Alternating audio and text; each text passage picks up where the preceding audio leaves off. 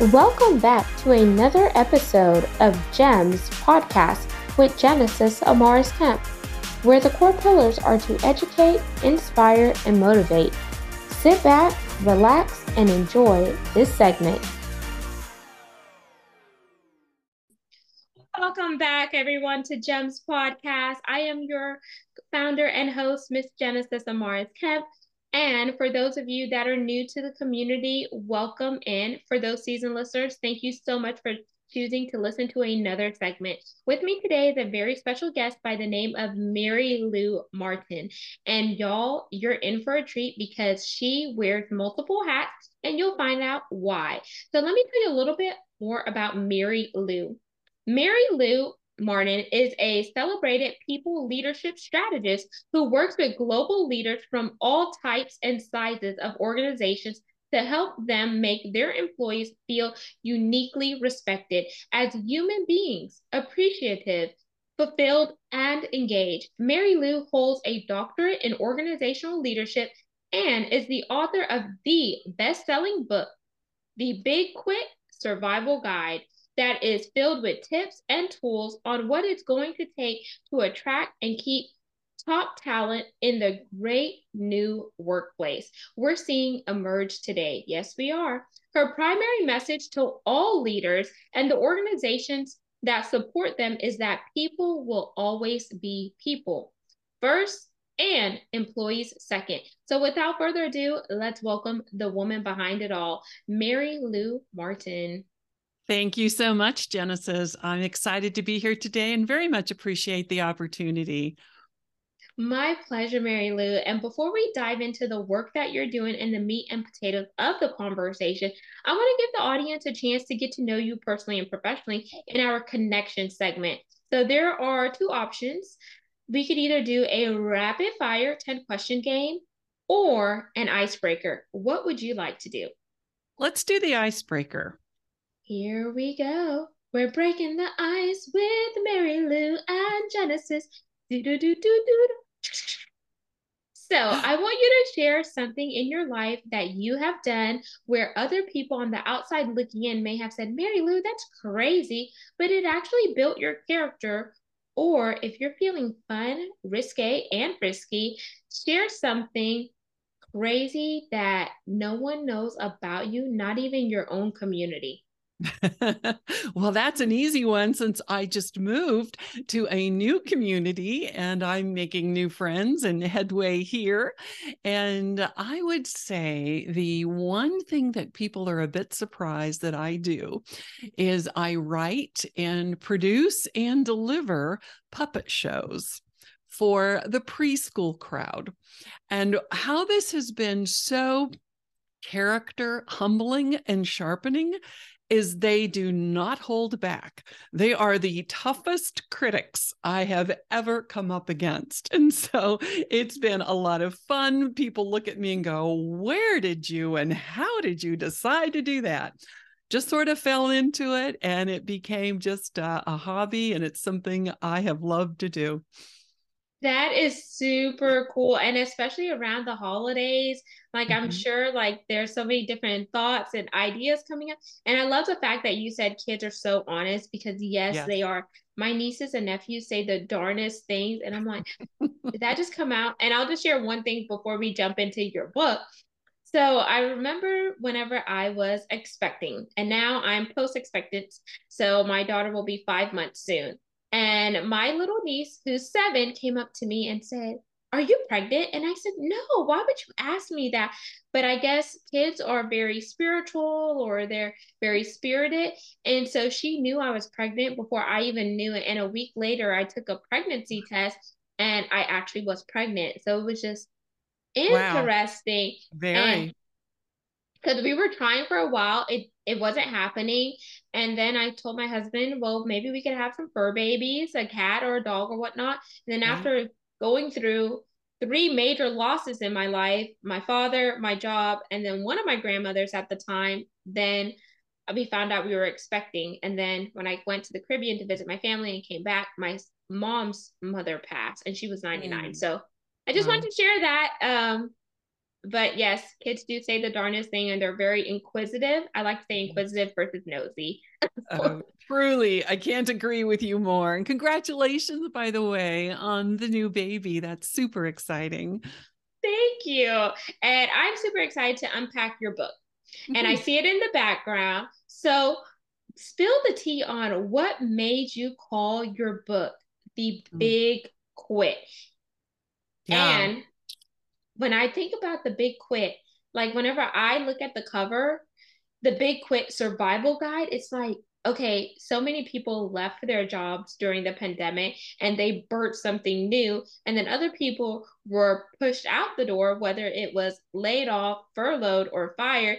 And I could resonate with the layoff part, but it became the biggest blessing because then you mm-hmm. had that time to appreciate the things that you forgot about and the things that were important to you that you put on the back burner because you were so inundated with what you were doing and then you had a realization that hey there's so much more to me and so much more tied to my purpose but i can't i can't do all those things if i was working this nine to five. Mm. yes. Well you have beautifully described the whole premise of what we have all experienced here. Probably um, a watershed paradigm shift, if I can coin that phrase, over these last two or three years, Genesis. It, it's been uh, a remarkable time in history to watch what's taken place in this whole environment we call work and the relationship of the employee and employer. And if I could just back up and give you just a, a real be, a brief premise on that and how it came about literally for a hundred years, we've had one general model of working, and it has been sort of the command and control approach. You know, there it was a boss. And the boss pretty much held all the cards. And the directive was you either do it and you do it this way, or you don't and you're let go. And there's been uh, a lot of that that has softened over some of the more recent years, but yet it was still very much how we got work done. Well, it takes nothing like a pandemic um, and what we experienced in these last few years to completely shake that up. And here's what happened we literally took this year after year after year of employees feeling kind of this command and control, you know, this pented up frustration. And then, like a recipe, you mix in a cup of acute awareness of, oh my gosh, life is super fragile. I mean, look what we lived through with COVID, and we lost many people, and we were all turned upside down by this. And so, this acute awareness, to your point, of all of a sudden what really matters in life, right? And then you mix a couple more tablespoons of many people who had the option got a taste of working from home working remotely, working with flexible work options for those that had that opportunity. You mix all that t- together, and bam, there was an explosion of this that I call the big quit. We've heard it termed as the great resignation. You know, what just happened? Three years ago, to the point where even today, 4 million people who left are still not coming back to the environment that they left. So, my book is to help leaders. It's targeted to people who are leading teams of people and experienced this big quit and now are trying to figure out since the rules have changed and so much has changed with people coming back to work and under what conditions they need that to be workable for them too helping them understand how the game has changed. And, you know, it's interesting, Genesis. It was um, the book came out in uh, early spring of this year, April, and it did extremely well. And I would say people were hungry for that information, and it was very helpful. Where I saw a surge in the interest was after Labor Day. And what I believe we thought was going to happen is that people thought, oh, you know what? We're all going to get back to normal. People are going to come back to work. They're going to come back to the office. It's going to be as it was. And a lot of people put a line in the sand and said, look, you either come back or you're going to be gone. Well, they sort of pushed back on that and said, okay, we need to figure out what's changing here because it's not going back to normal. There are new requirements now that we've got to help leaders get on board and embrace and fine tune to attract number one, and number two, keep the best, most highly valued people out there. And they're out there. There's many people wanting to work, wanting to bring their best selves to that work. And we need to help leaders know how to create that environment to attract and keep them. And that was the reason I wrote the book. Wow. And I could actually resonate with both parts. So I'm going to just um, throw it out there and y'all, I'm going to be completely transparent. So I have 12 years of experience in oil and gas and energy. I have a BS in supply chain and logistics in tech with double minors in purchasing and OLS, so organizational leadership and supervision. And I worked for this Fortune 500 company for seven and a half years as an employee until I got laid off. And they told me, oh, we really want to keep engineers. But I was like, it doesn't make sense because I'm working in global supply chain. I have a supply chain degree and I'm working on a proprietary project. Fast forwarding, I started looking to get back in the market. The market was very saturated because so many people that either got laid off or furloughed, they're also out there bidding for those jobs or whatnot. And then you have the pool of people that just said, hey, I don't want to go back to work because they've either launched a business or they became a partner in a startup or whatever the case may be, or maybe their spouse got a new job where um, their spouse or partner is making X amount of dollars so they could afford to stay out a little bit longer in the workforce. And cool, I was in that bucket too. And then I was like, I want to do something to just have my own money, which my money will be my play money for the things that I like to do. Sure. And I kept hitting no, no, no. And I looked at it as no is next opportunity or new opening because a lot of people are saying I was overqualified.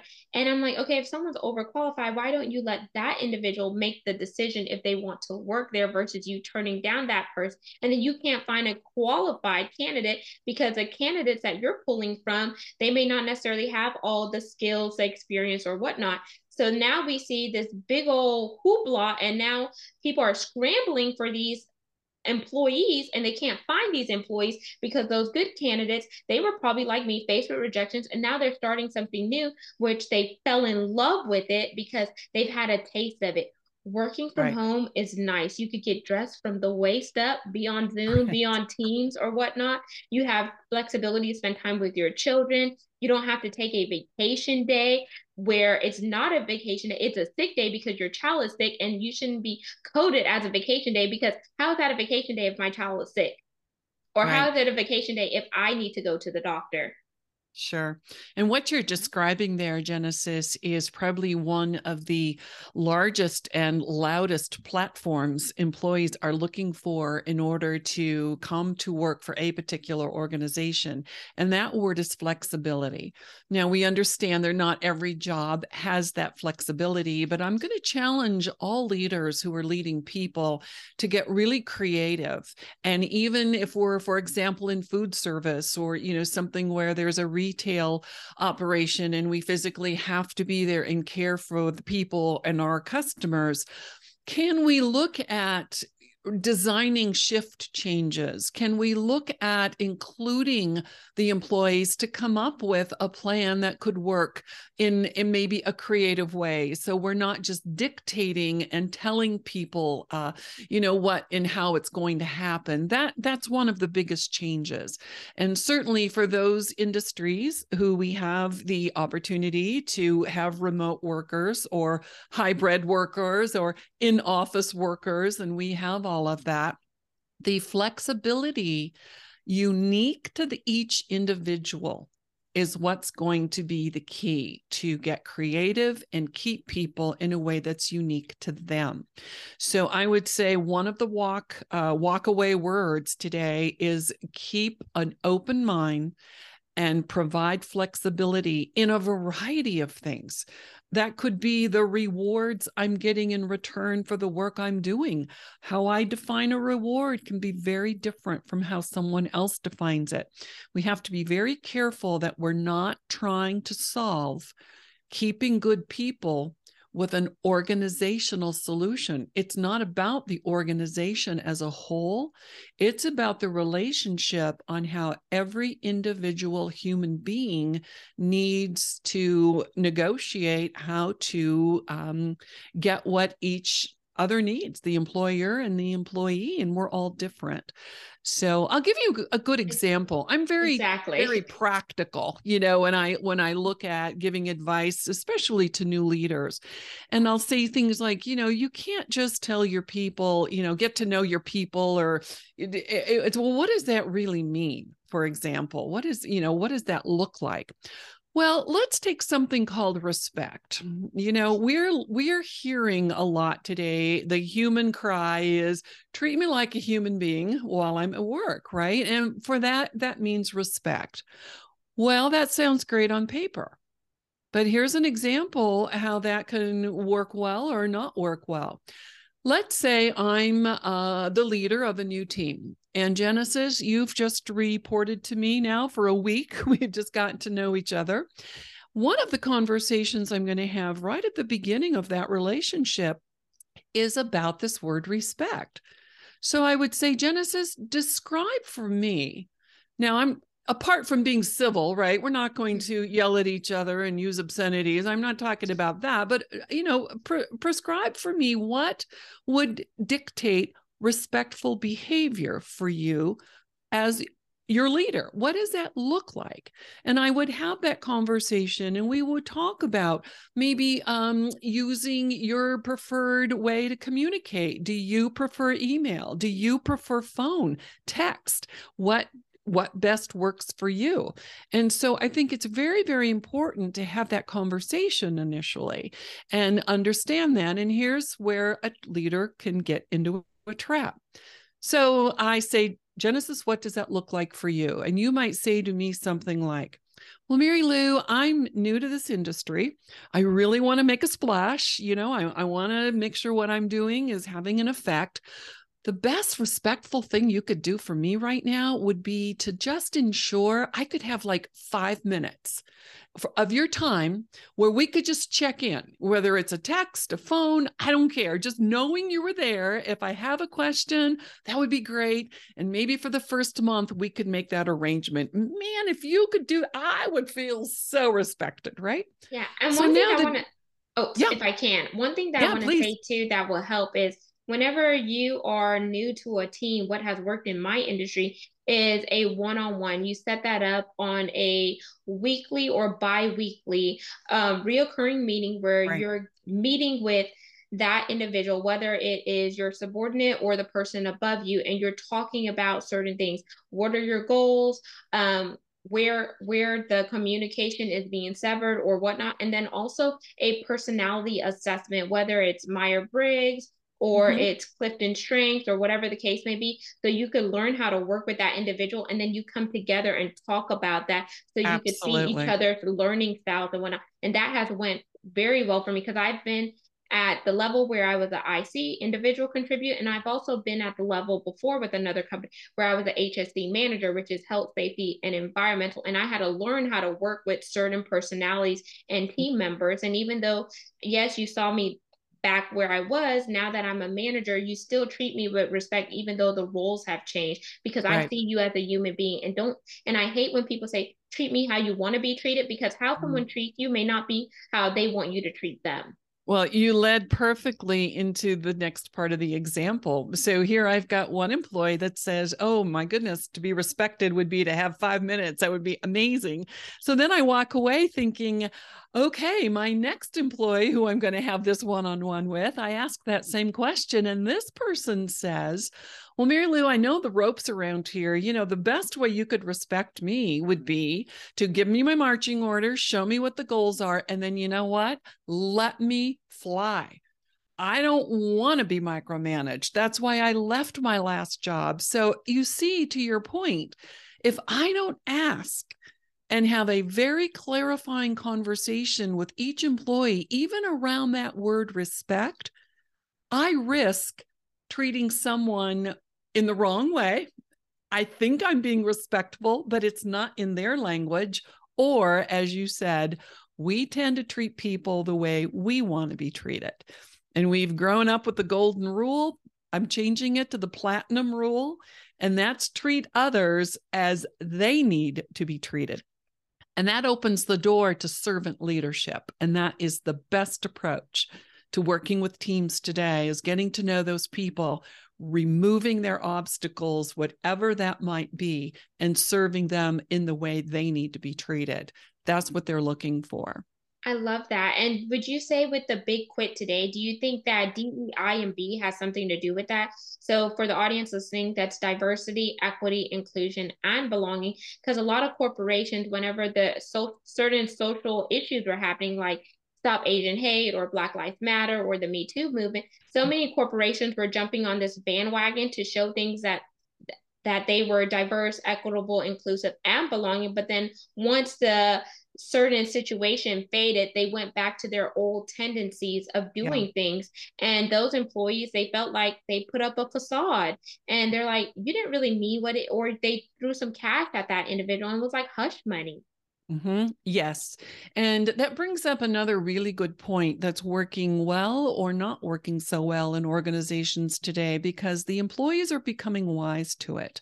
And what I call is a fake culture we say all these things we we uh, stand for certain things but when the rubber meets the road nothing's executed and the opposite. We really risk early on especially top performers. They're marketable. They see right through this. And i have an idea and an activity i'd like to share with the listeners to prevent from doing just that because what you're touching at there is going about how to build an authentic culture that really does resonate what that group of people say they want to stand for. And here's a way to do it. As a team leader, you could start with your own team. Every team has its own culture, even within the organization who has a larger culture. But let's start small because many of our listeners might be leading a team at this point and looking for some help in this. Ask the team who comes to mind that you would like to most impress? Who do we know, team, that we want to most impress? And let them come up with a name. It could be the owner of the company, the CEO, it, it doesn't matter, but someone that they're going to interact with, they really would want to impress. So get that name. Second part, ask that person or ask the team if that person were to spend a whole day with our team, they were going to shadow us. Either they're going to click into the Zoom meetings or they're actually going to be in the office. They're going to watch us work as a team for a day. Now, as that person drives home and goes to their evening activities and they're reflecting back on the day, what three words would you want that person to have come to their mind as to how they would describe the team that they shadowed that day? And have every team member write down three words. They can do it anonymously and have them, and then you collect all these words. Now you're going to start seeing some patterns probably. There will be some words that are going to be repetitive. Great. Let's look at that, synthesize it down, and now we're going to pick three words. This team now has already started to create a culture that they believe in, and then it goes one step further. Now, team, what are the behaviors? Let's write down examples that we're going to demonstrate every day where the rubber meets the road here to execute these three words. It's so simple and yet so powerful. And it's hitting one of the big asks of people today who are working. I want a voice. I want to matter. I want a sense of purpose where I'm working. What better way to have them create that culture and hold everyone accountable for executing that culture? That's where authenticity comes in. I love that. And as we wind down to be respectful of time, I want to jump into the CTA, Mary Lou, and this is your call to action for the audience because we gave them some high level overviews of the book, but it's up to them to pick up what we put down and then go do their due diligence, grab a copy of your book, and submerge themselves in the tips, the tricks, and stuff that you have shared so they can advance in their own leadership journey. Indeed. I have a gift for your leaders, and here's how to go get that gift. If you go to my website, it's big quit survival guide.com big quit and at the top of the website there is a tab and it says download survival kit. I'm going to give your listeners the password that is only offered in the book but I'm so wanting people to grab onto these concepts and get help. I want to give that survival kit away. So if you type in the password survival, you will be able to download over 75 pages of all the activities, checklists, scripts, how to have this respect conversation, the checklist for the activity that I just shared with you. And the book will give you all the details behind the activity, how to execute it, but you'll actually get to print out, see these activities, and put them to use. So that is my CTA because we can't afford to keep going the same way we were the rules have just too drastically changed. And I want to see 2023 to be a fantastic year for leaders who are making their way through this people leading business and now are ready to embrace and get on with the new activities that we all need to be a part of to make this workplace effective. I love that. And that is amazing. Thank you so much for offering that audience. So make sure you go download this survival kit, enter the password survival, and take these resources and do something with them. Don't just let them sit there. And right. don't forget to like, comment, follow, subscribe. And most importantly, share this with another leader in your network. That's how we are going to grow and build one another up. You have something amazing to offer, and so does that next person. Collaboration is the new synergies, not the new competition. Mm. And don't forget that it does take a village, whether you're in the workforce or you're at home. So keep that in mind and get out of the WIFA method, what's in it for me, mm. and think about the me and turn it into we. What's in it for we? So let Mary Lou and I know what you liked about this second segment, leave us a review. We're on 40 plus audio platforms. You can see the recording to this video by going to YouTube and typing in GEMS with Genesis Amaris Kemp. And until the next guest, next segment, peace, love, and lots of blessings. Have yourself an amazing day. And remember, you matter. You were created on purpose for a purpose. So it's time for you to ignite and pass the baton to the next person that needs you. Thank you for listening to another segment of GEMS podcast. Hope you enjoyed this recording. Make sure you like, comment, share, and subscribe to GEMS podcast on your audio platform as well as our YouTube channel, GEMS with Genesis Amaris Kemp. We would love for you to be a sponsor, so please reach out via email at GEMS, G E M S, with W I T H Genesis, G E N E S I S, Amaris, A M A R I S, Kemp, K E M P, at gmail.com, where your brand, your swag, your services can be here on GEMS Podcast.